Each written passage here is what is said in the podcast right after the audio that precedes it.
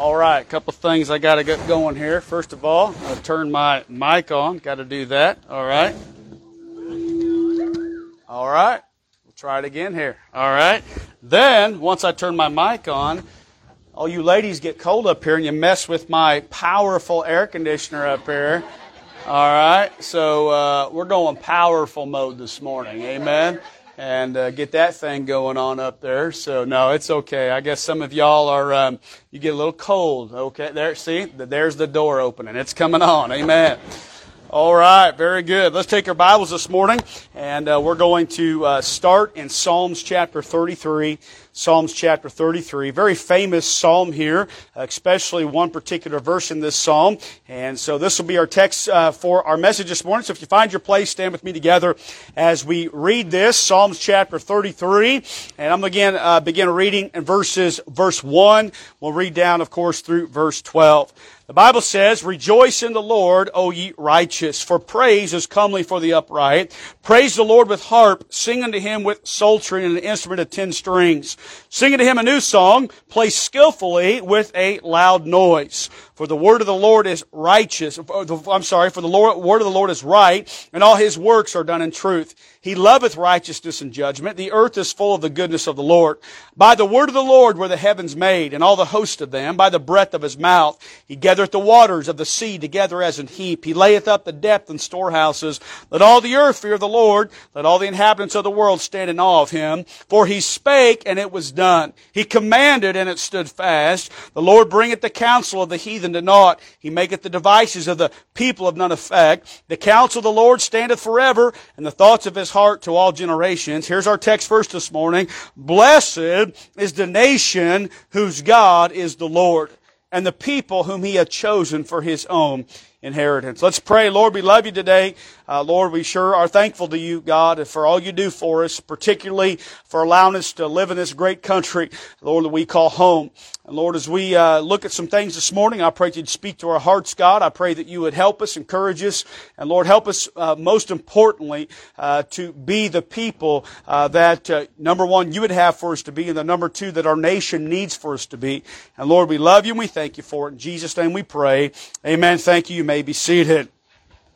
As I was uh, preparing the message for this morning, uh, I don't normally uh, have this much trouble preparing a message. Uh, usually, the Lord, uh, uh, you know, ahead of time, even weeks ahead of time, sometimes months ahead of time, uh, you know, allows, directs me as far as what to preach.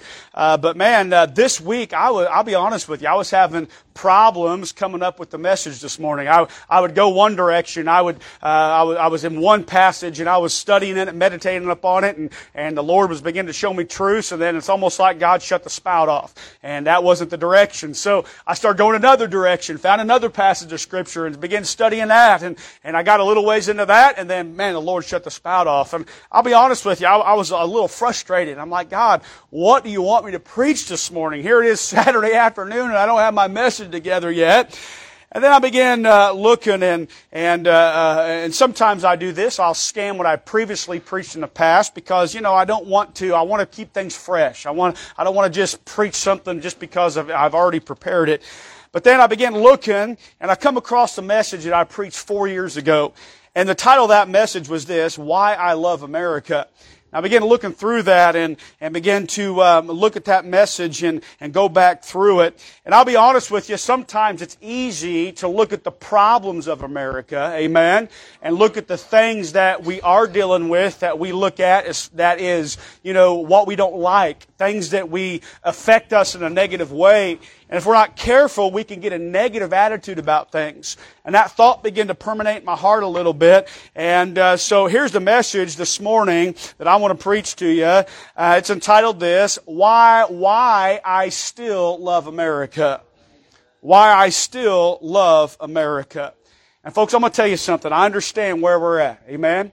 Understand as far as from a Bible prophecy perspective, uh, we are living in the last of the last days. I understand that, and I don't think there's uh, any doubt of that whatsoever. As you look at the, what Jesus said things would be, I mean, we've been preaching on that, the days of Noah, the days of Lot, and I understand that. And I understand if it's, you know, uh, we see these things, and we know the Bible says things are going to wax worse and worse the closer we get to the end of those, and I understand that.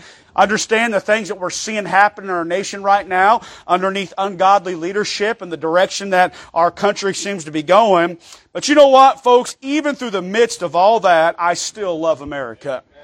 I still love America. And you know what? I want to, through this message this morning, I want to inspire, and I think it's already there. I, am sure it is. But maybe not just to inspire for the first time, but re-inspire within your heart a love for this great country God has allowed us to live in. Uh, throughout the scripture, it's plain to see that God chose the nation of Israel to be His people. A people that experienced Him in a way that very few people as a whole ever got to experience the God of heaven. A nation, when we, they were obedient to God, were the recipients of His blessing and bountifulness on which He showed favor and goodness. And man, I love reading through the Old Testament and reading all the things that God did for His chosen people, Israel. No doubt, God chose the nation of Israel to be His people. Fast forward into the future some 3,600 years. And you find something else taking place. Something which no doubt had the provision and protection of Almighty God. It began with a group of people that we consider, or, or, or, history tells us, and we read about, and we refer to them as the pilgrims, who for the purpose of religious liberty left England to pursue the right and freedom to worship God without fear of persecution. Some 100 people set sail from England on that famous ship known as the Mayflower in September of 1620. That November, that ship landed on the shores of Cape Cod in present day Massachusetts. When those, uh, uh, when those pilgrims landed, they wrote something known as uh, the Mayflower Compact. And here is part of what that said. It said, in the name of God, amen. We whose names are underwritten, the loyal subjects of our dread sovereign Lord King James, by the grace of God of Great Britain, France, and Ireland, King, defender of the faith, having undertaken for the glory of God and advancement of the Christian faith. Did you hear that, by the way? For the advancement of the Christian faith and the honor of our king and country, a voyage to plant the first colony in the northern parts of Virginia. You see, folks, from the, our early history, before we were ever established as an official nation, our roots were found in God and the Word of God. All throughout our history. So yes, God chose Israel as His nation to be His people. But when it came to the founding of this new nation, America chose God. And you know what? I want to give you some reasons this morning of why I still love America. Number one, I still love America because of the price that was paid. The price that was paid. I just encouraged you a few moments ago as we sang our national anthem. By the way, we stood for our national anthem. Amen. That's the way every American who loves this country ought to do. By the way, if you don't stand for the national anthem, in my book, you don't love America. I don't care what you say. I don't care uh, what you supposedly are, are uh, uh, uh, cause you're trying to show. Let me tell you what true patriots, what true lovers of America do. They respect the flag. Amen? And they stand when uh, allegiance is paid to that flag. I don't know what you felt in your heart when we sang that. When we sang those wonderful songs, America the Beautiful, a beautiful for spacious skies. But when I hear those songs and see that flag, I can't help but thank the price that was paid for us to live in this great land and enjoy all those things that we enjoy living in in the good old US of A. Amen? That red on that flag means something, by the way. It means something. It represents the blood that was shed for this country to be what it is. We just talked about the pilgrims that came here in 1620 in search of a place of religious freedom. You realize more than half of the English settlers died during the first winter? As a result of poor nutrition and housing that provided an advocate in the harsh weather. More than half of them died. And if you read the founding, let me tell you something. They paid a great price to come here and establish uh, what is known as present day America. If you look down through all the wars that America has been involved in, you know what you find in those wars? You find blood that was shed during the American Revolutionary War, which of course is what we're celebrating as far as our independence from, and uh, our independence from, from England, of course, over 25,000 Americans gave their lives during that war. The War of 1812, 15,000 Americans gave their lives. The Mexican American War, 13,283. The Great Civil War that almost rent this country apart, 655,000 Americans gave their lives. The Spanish American War, 2,446, the Philippine American War, 4,196, World War I, 116,516 Americans gave their lives, World War II, 405,399 Americans gave their lives. The Korean War, 36,516. The Vietnam War, 58,209. The war in Afghanistan, 2,216. The Iraqi War, 4,497. And in present operations, uh, there's, there's been around a hundred, of course, just ones we know about that have given their life. That is a total of over 1.3 million Americans that have shed their blood for the price of freedom. Let me tell you, folks, why I love America. Because a great price was paid for us to live in this nation. That's why. By the way, we ought to be educated about that. Amen? And by the way, you're not going to get much, much education just by going to Google. You need to, you need to look at real sources of education and understand, folks, the price that was paid for this nation. And let me tell you, secular history would have you believe that our forefathers were a bunch of haters, a bunch of racists, a, a bunch of people that shouldn't be looked to and admired. Nothing could be further from the truth. A price was paid for us to live here. And let me tell you something, you ought to love America because of that. Number two, you ought to love America. And why I still love America? Because of the foundation that was laid. Number one, the price that was paid. Number two, the foundations that were laid. Again, despite what the liberals and God haters try to say, our country was founded upon the one and only true God of the Bible. I found a book in my office I didn't even know I had. It's called One Nation Under God. America's Christian Heritage. And I was flipping through that book yesterday, and uh, of course, I it's not a huge book, but it's about 78 pages. I don't uh, obviously have time to read uh, most of it or or hardly any of it, but here's a few excerpts from that book that talks about our Christian heritage and how we were founded. How about this name, Samuel Adams? And by the way, that's not the name of some stupid beer, okay? Uh, that's, that's actually one of our founding fathers. He was known as the father of the American Revolution. Samuel Adams organized the famous Boston Tea Party, a landmark uh, event that sparked the War of Independence with Great Britain. By the way, you realize that uh, our forefathers, because of a taxation of about, if I, if I, if I remember reading right, of only 3%, said that's too much, we're not paying that kind of tax? What in the world have we allowed our government to do to us? Amen?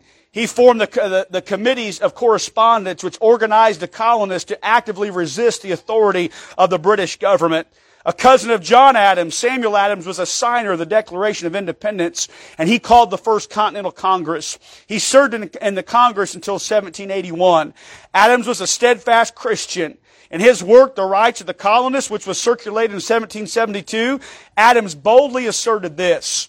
The right to freedom being the gift of the Almighty, the rights of the colonists as Christians may be best understood by reading and carefully studying the institutions of the great lawgiver and head of the Christian church, which are to be found clearly written and, and uh, uh, promulgated in the New Testament. Amen? As the Declaration of Independence was being signed in 1776, Samuel Adams declared this, We have this day restored the sovereign to whom all men ought to be obedient. He reigns in heaven, and from the rising to the setting of the sun, let his kingdom come. Amen. Adams wrote these words in his last will and testament. Uh, principally and first of all, I resign my soul to the Almighty Being who gave it, and my body I commit to the dust, relying on the merits of Jesus Christ for the pardon of my sins. That was one of our founding fathers. The Continental Congress the Continental Congress of the original 13 colonies of what would become the United States of America was established to resist the unfair tax practices and, ty- uh, and, and the tyranny laws and policies imposed on the colonies by Great Britain. On September the 6th, 1774, less than two years before the colonies formally declared independence from Great Britain, the Continental Congress made its first official act a call for prayer. And on May 16, 1776, the Continental Congress appointed an official uh, national day of fasting and prayer for the colonies. Think about that. An official, May the 16th, 1776 was an official day proclaimed by the, by the then government of the day of fasting and prayer.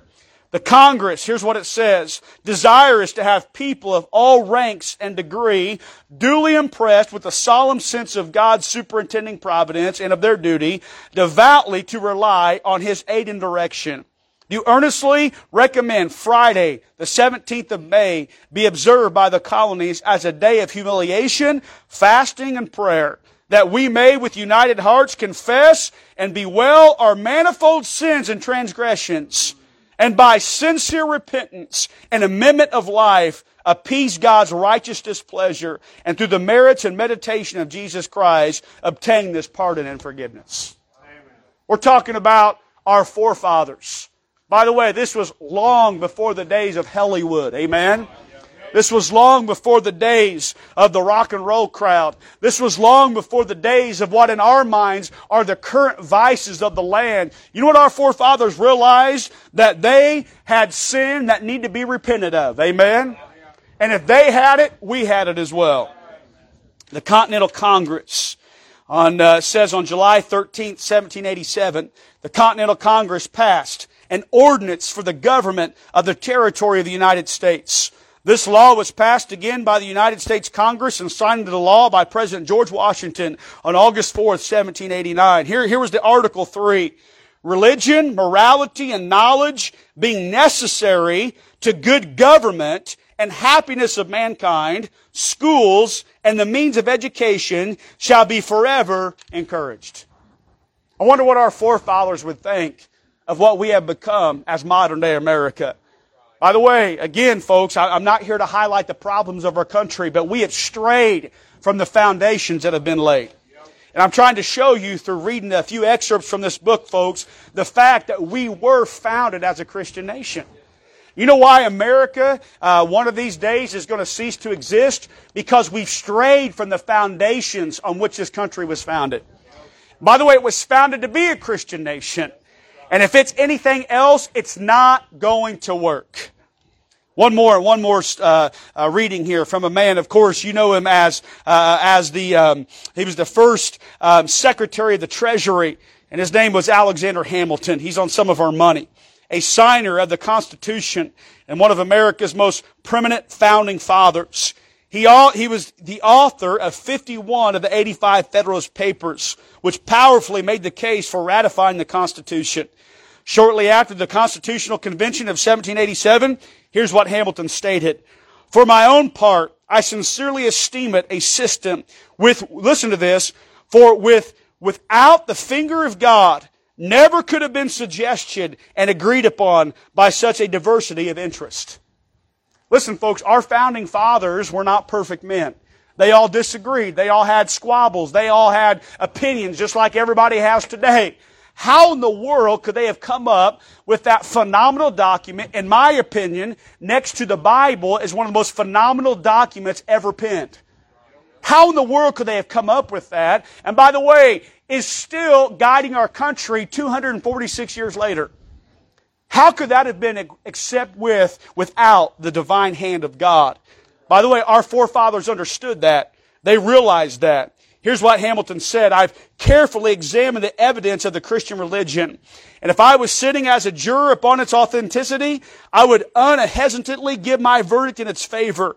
I can prove its truth as clearly as any proposition ever submitted to the mind of man. Amen? And again, folks, these were our forefathers.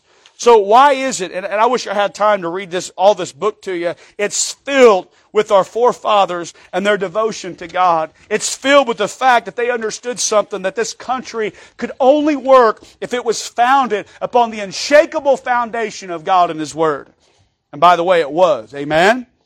So why should we still love America?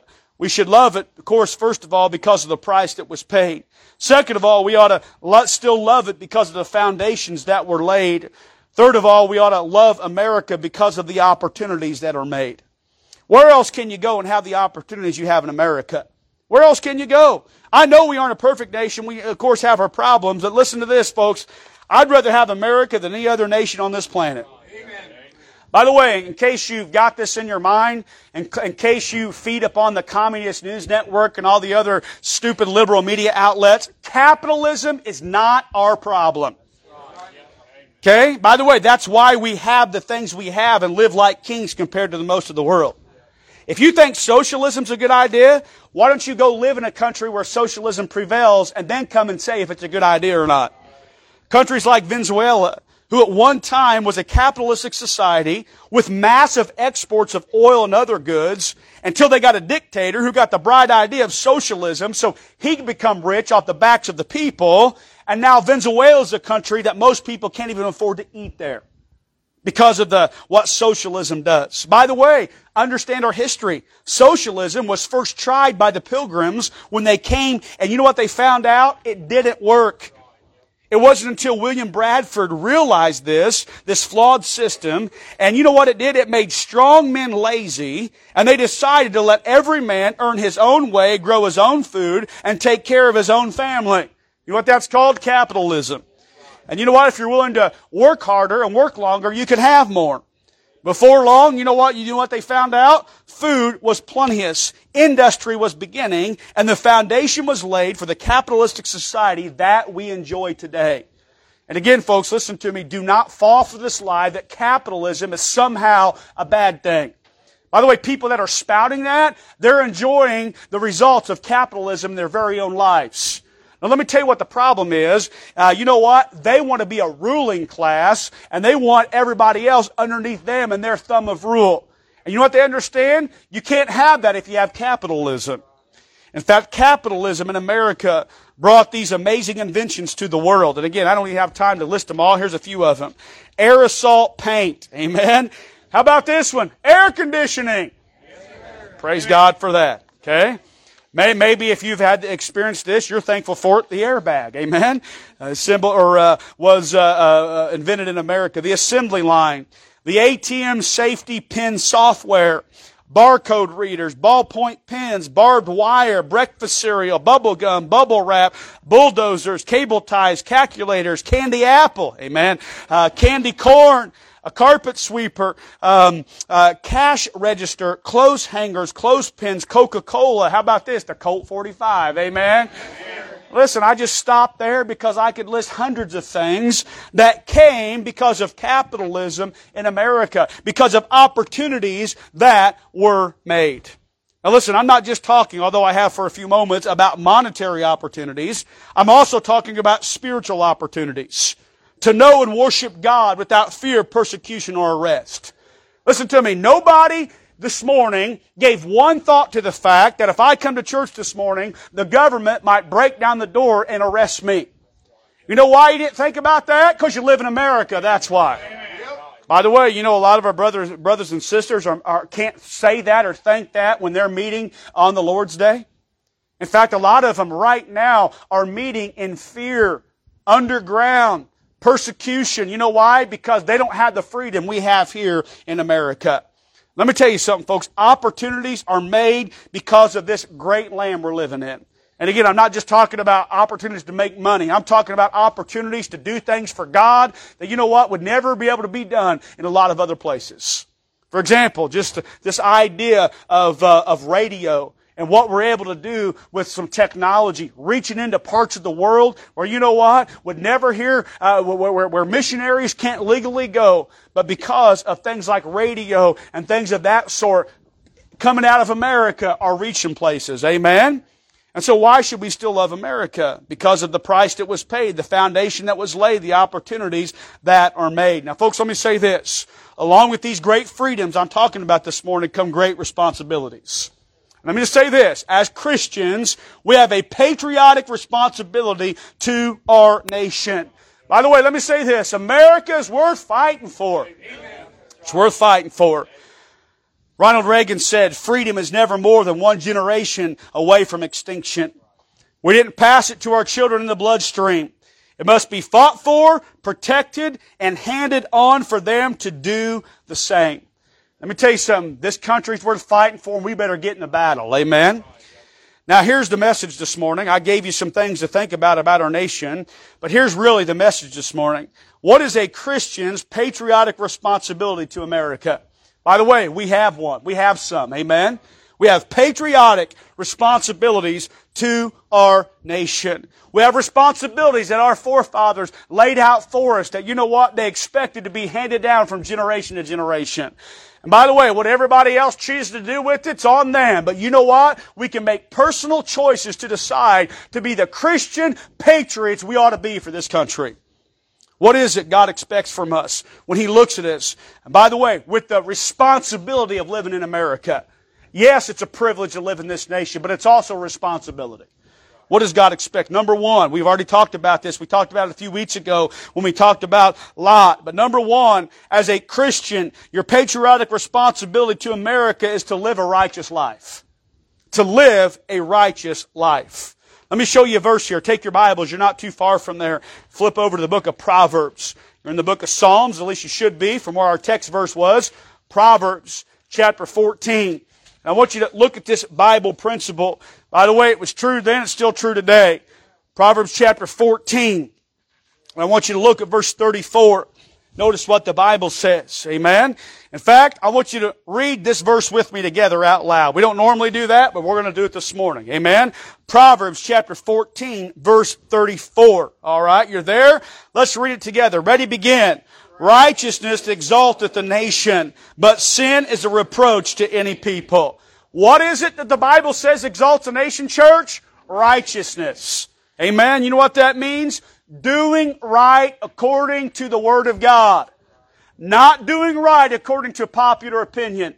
Not like they did in the book of Judges, every man doing right in their own eyes, but doing right according to God's standard. Amen? By the way, our forefathers had that figured out. Amen? Righteousness exalteth a nation. You know what that means for us? It means this. We as Christians have a responsibility, a patriotic responsibility to America to live a righteous life.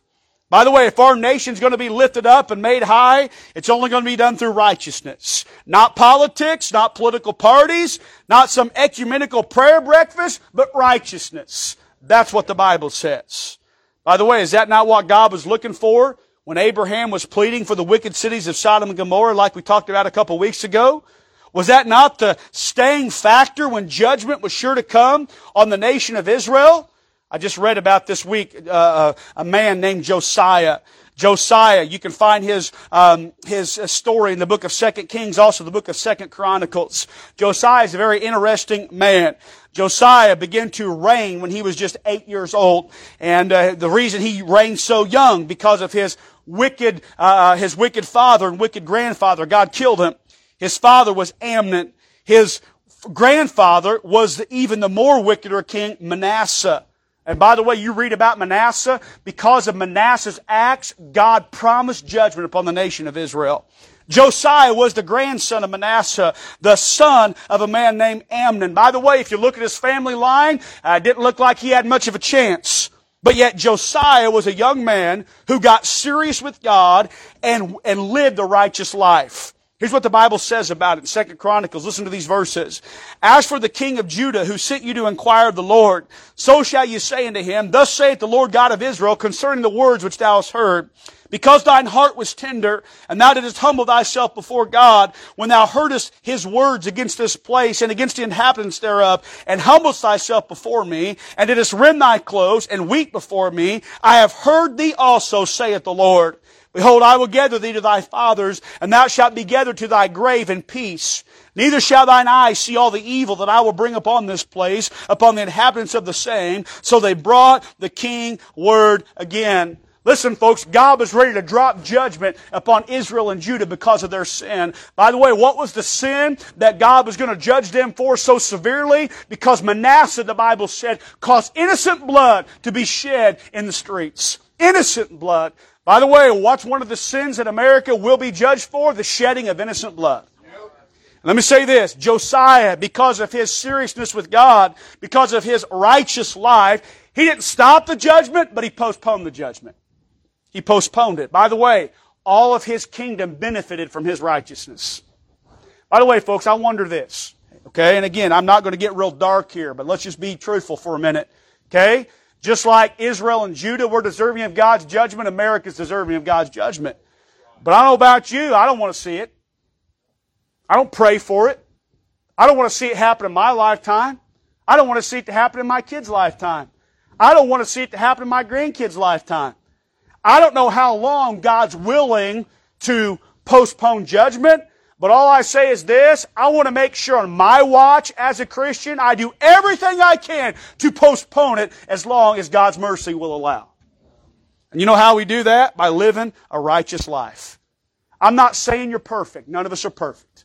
Okay? I'm not saying you never mess up. I'm not saying you're never not going to sin. But let me say this, we ought to be consistent and clean before God. That means the fact that, you know what, we start making decisions based upon what the Bible has to say, what God thinks, not what we think, not what we want to do. I don't know about y'all, I'm under conviction right now. Amen. You know why? Because I don't always make decisions that way. I should, I want to, but I don't. Let me tell you something, folks. Every time we choose to make decisions based upon what God thinks, what the Bible says, we're taking steps of righteousness. And by the way, that pleases God. Because what exalts a nation? Righteousness exalts a nation. And listen, folks, I'm not talking about the world. The world's the world. They're not going to live righteously, okay? The heathens aren't going to be righteous. Okay? The baby killers and the perverts aren't going to be righteous. You know who's God's looking to? He's not looking to that crowd to withhold judgment. He's looking to His people. Amen? He's looking to congregations just like White River Baptist Church. People who claim to love God, follow God, by the way, he wants to know if we're serious about living that kind of life. Or we just playing a game? Amen. I'm going to tell you something, folks. It does matter how you live. It matters how I live. You know why? Because righteousness, God exalts a nation through righteousness. And then the second part of that verse, but sin is a reproach to any people. And I'm going to tell you something, folks. You know what breaks down a nation? Sin breaks down a nation. Amen. And again, I'm not going to uh, dive into that part of it. So what is our responsibilities as a Christian patriot? Number two, or I'm sorry, number one, we must uh, live righteously. Number two, we must fight to protect our foundations. Here's another verse the Bible says in Psalms chapter 11 verse 3. You don't have to turn there, but here's what the Bible says. If the foundations be destroyed, what can the righteous do? It's a question. It's a state. Uh, it's a question with a with a, uh, a thought provoking result to it. If the foundations be destroyed, what can the righteous do? You see, folks, the enemies are stacked deep, taking shots at the very things that have upheld this nation in its 246 year history. There comes a point in time that, you know what, it's too late. And according to the verse we just read, that line is crossed when the foundation is destroyed. We understand something that the strength of the structure is in the foundation. Right? You gotta have the walls, you gotta have the roof, but none of that's gonna matter if the foundation isn't right. And folks, there ought to be some things that you know what? We ought to be fighting for. That's the foundation of this nation. Obviously, first and foremost, it's the foundation of the Word of God. I gave you that, those examples earlier of how that we were founded as a Christian nation upon the Word of God. By the way, we weren't founded on the Quran. We weren't founded on the Book of Mormon. We were uh, not founded on any other supposed religious book of the religions around the world. This country was founded on the King James Holy Bible. Amen. That's what it was founded on. By the way, if you go to our nation's capital and you were able to look into the, uh, um, the, the, stone that was set, the, the, the foundation stone of the Washington Monument, you know what you'd find in that foundation stone of the Washington Monument? You'd find two documents. You'd find a copy of the Constitution, and you'd find also a copy of the King James Bible in the very founding of our country. Amen? And you know what our forefathers were making a statement about? Hey, this country's not like other countries. This country's founded on something special, and that's the Word of God. How do we protect the foundation of the Word of God? First of all, we protect it by preaching it from the pulpits of our churches. Amen? I was appalled. I read a, a uh, uh, it was actually an advertisement of a church in this community, not that very, not far from where we're at, and you know what they promoted for their July sermon series? Not lying to you. You look, you can find it. Here's what they promoted. Uh, life lessons from the top five Hollywood movies. Not lying. Look for it. You'll find it. That's what they're promoting. That's what they think they're going to preach and or not even preach or talk about or whatever those kind of pastors do. I don't even know what they do. I've never been to one of their churches. Never plan on going to one of their churches.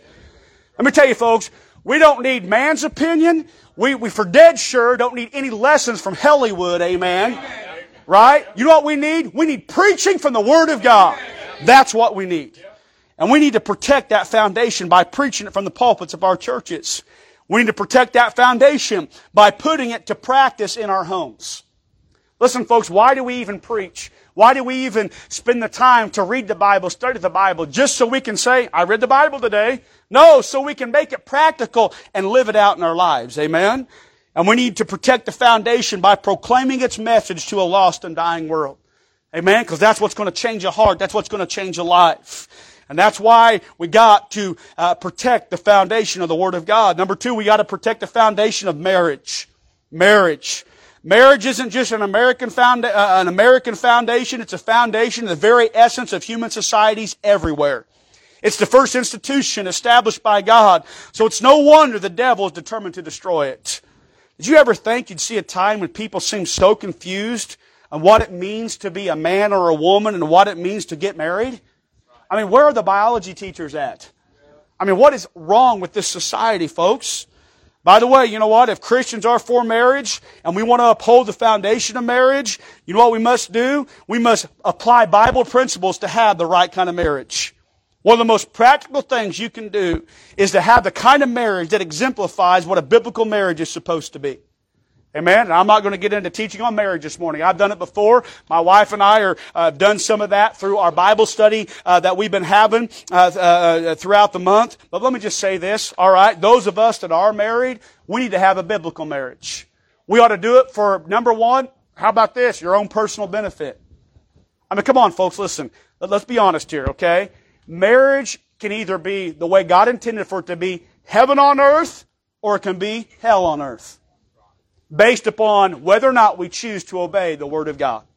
And you know what? You talk to some of these dear senior saints that are in this room that have been married for decades. Amen. And you know what they'll tell you? Uh, they'll tell you the reason that they're still together, the reason they're still in love, the reason they're uh, still uh, enjoying being around one another. Amen. All right. I always look at Brother Bob and Sister Louise when I say that. Amen. And some others in this room as well. well hopefully every marriage in this room. Amen. All right. But you know what? Applying Bible principles. And let me tell you, we must exemplify that. Yes, number one, for our own personal benefit, but we also must give our children an example to look to. I mean, come on, folks. They're not going to learn about a, a, the right kind of marriage by watching TV. I can tell you that. They're not going to learn, I tell you, they ain't going to learn it from the public school system. They're not going to learn it by looking out in the world today. You know how they're going to learn what is right? How to have the right kind of marriage? They ought to be looking at mom and dad. That's why. Because mom and dad apply Bible principles where the, the, the dad is the, uh, the head of the home, loves his wife the way Christ loved the church, loves his wife as he loves himself. And we talked about it in Sunday school this morning. We talked about the word reverence. And then mama gets behind daddy, reverences her husband, loves her husband, submits to her husband as the godly wife God wants for her to be. Okay, and by the way, those that apply those principles have happy marriages. Those that don't, don't. Okay? And I'm going to tell you, if, if, even as Christians, if we do it our way instead of God's way, listen, we're not protecting that divine institution called marriage. We're, we're contributing to its demise. Amen? And so I'm just telling you, it's important. Amen. We must protect those foundations. The, pre- the foundation of the Word of God, the foundation of marriage, and how about this? The foundation of freedom. Freedom is the basis for the founding of this great nation. It's the defining factor of America that has made other people want to leave their homes to come here for a better chance at life. By the way, folks, people die, die on a daily basis trying to get to this country. What a tragedy we heard of this this last week or so of those, those folks that were trying to get into this country.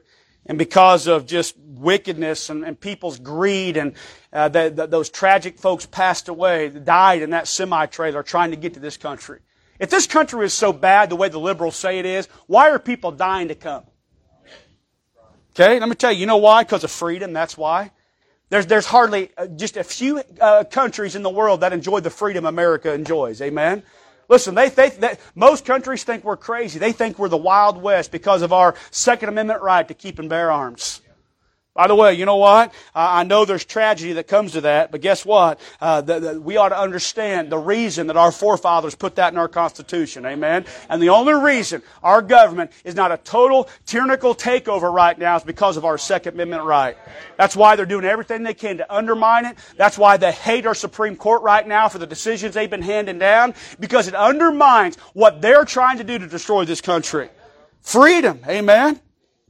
The, the famous poem by Emma Lazarus, who wrote this poem about the Statue of Liberty, by the way, was gifted by, uh, to our country from France. It's called the New Colossus. Here's what it said. Not like the brazen giant of Greek fame, with conquering limbs astride from land to land. Here at our sea-washed sunset gates shall stand a mighty woman with a torch whose flame is the imprisoned lightning in her name. Mother of exiles from her beacon hand, glows worldwide welcome her mild eyes command. The air-bridged harbor that twice cities frame, keep ancient lands your storied pomp, cries she. With silent lips, listen to this, with silent lips, give me your tired, your poor, your huddled masses yearning to breathe free. The wretched refuse of your teeming shore, Send these, the homeless, tempest tossed to me. I lift my lamp beside the golden door. And again, folks, you know why people have paid the price they've uh, paid? Because of freedom. Listen, folks, freedom, by the way, is not just doing anything you want to do because you think it's right. That's not freedom. What we think of freedom, listen, folks, freedom is not the right to please ourselves, but it's the opportunity to do what is right. That's what true freedom is. And as Christians, we got to fight for that freedom. And by fighting, I'm not talking about going on a shooting rampage in government buildings and blowing up things. I'm talking about being the preserving factor of salt and light that God would look to to bless this nation. I'm talking about being the Christian God wants us to be so His blessing can come back upon America. We sing the song, God bless America, but listen, God can't bless America if Christians aren't obeying the Bible when it comes to Him blessing America. I believe every time a Christian impacts this world for Jesus Christ, He's helping to shore up and protect the very foundation of freedom on which we are founded. So what are our patriot uh, uh, responsibilities to America? We ought to live a righteous life. We ought to fight to protect our foundation. And last of all, very quickly, we need to be involved in with our leaders. You know, the Bible has a lot to say about our responsibilities to those that represent us as leaders. You know, the Bible says, and I don't have time to go through all this, but uh, the Bible says we are to pray for our leaders. Here's what, here's what he says. I exhort therefore that first of all supplications, prayers, intercessions, and giving of thanks be made for all men, for kings, for all that are in authority, that we may lead, lead, lead a quiet, peaceful life in all godliness and honesty. Listen, folks, we have a responsibility to pray for our leaders. Here's how I pray for our leaders. I pray, first of all, that if they're not saved, they'll get saved. By the way, there's more saved uh, leaders out there than you think there are. Okay, there are some out there, amen. Now they're not the majority, but there are some that are out there. We are to pray for them. Not only that, the Bible says we are to show them honor. Uh, Romans chapter 13 verse 7. Render therefore to all their dues, tribute to whom tribute is due, custom to whom custom, fear to whom fear, honor to whom honor. Amen. And I know sometimes that's not very easy, but that's what the Bible says to do. And then last of all, because of our, of our type of government. By the way, listen to me. I get sick and tired of people saying democracy. This is not a democracy. This is a constitutional republic. When we pledge that flag, we don't say for the democracy, to the democracy for which it stands. No, what's it said? To the republic for which it stands. Our opportunity to elect people to represent us. Man, study your history. Know what history is. Amen? And let me tell you something. We got the privilege to elect our leaders. You know what we've got to do as Christians? And we got to get out there and we got to uh, do our part. We got to vote. Amen? By the way, they tell us uh, that the, uh, uh, based upon these statistics, these were from a few years ago, and may not be quite the same, but I believe it's close, that what they consider evangelicals, that's people who claim to be a Christian. I know that's a little bit of a broad net, but people who claim to be a Christian, we make up 35% of the voting block. You know what that, you know what that is? The largest voting block of any people group in America. Let me tell you, if that were true, and Christians were true to what they say they are, we would have no problems getting, electing the right people into office. Amen? Now listen, folks, this is our country. This is our country God's given us. God's allowed us to be born here as America, as Americans and live in this country. Listen to me, as Christians, we can't afford to sit on the sideline as we watch our nation go to hell in a handbasket and do nothing about it. We can't afford to do that. Listen to me, folks. We have got to do our part. By the way, the devil and his crowd, they're doing something. They're busy about it. Amen? They're busy about trying to do the things they, to get their agenda pushed through. Listen, if they're busy destroying, we ought to be busy fighting and protecting. Amen? Now listen, here's the question. Will you and I be the Christian American patriot God wants for us to be? If you think you still love America, then you know what? Take up the challenge to be what God wants you to be as a Christian. Just the things we talked about. I tried to make it very practical for you. Amen. Listen, what does God want us to do as, as, as, Christians? He wants for us to live a righteous life. Listen, that begins individual with individual choices in all of our lives. He wants for us to help to fight to protect the foundations. Amen. And He wants us to be involved with our leaders. And so listen, folks, you know what? The choice is up to you. What kind of country are we going to have to hand down to our children and grandchildren if we don't get serious about being what God wants for us to be? Now listen, I'm not a prophet. Okay, I've never claimed to be. I, am not a I'm not a uh, foreteller. I'm a forth teller. Okay, I proclaim what God's already said, what God's already established. What I'm going to say is this. Amen. I don't know how much time this country has left, but if this thing goes down, I want to go down fighting. Amen. Fighting for right because it's worth fighting for. What a great nation we live in. And listen, I hope you, I hope you love America. I hope you still love America. By the way, again, don't, don't fall for this stupid lie that's being pushed out there that it's somehow wrong to be proud to be an American. That's somehow a shame for you to stand up and say that you love your country and you're thankful for it. That somehow that's, there's something wrong with that. No, let me tell you what's wrong. It's, lo- it's wrong for us not to love our country. It's wrong for you not to think this is the greatest nation on planet Earth. That doesn't make me prejudiced against other people. It just makes me thankful to God that I'm an American. Amen? So again, folks, let's, uh, let, let, let, let's uh, uh, get some of this wicked philosophy out of our mind and get back to what God wants for us to be. And let's love our country the way God would have for us to. Let's pray. Lord, we love you tonight, uh, this morning, God. We thank you for, the, for all you do for us, God. We thank you for this great nation you allow us to live in. And God, I uh, want to stand here and publicly say, Lord, I've already said it to, uh, several times, but I want to say it again. Lord, thank you for allowing me to be an American. Thank you, Lord, for this great country that you've allowed me to be born into. God, I didn't get to choose that. You chose that for me. And Lord, I pray that I will not take for granted the, Lord, the privilege and the responsibility to be the Christian, patriotic American you'd have for me to be. And Lord, I pray you'd stir our hearts, God. Help us to do everything we can to fight for the things that are right. God, help us to, Lord, be the preserving factor of the nation. Lord, not part of the reason why you have to destroy a nation. And Lord, I pray you prick our hearts this morning through this invitation time. We ask it in Jesus' name. Amen. Let's all stand.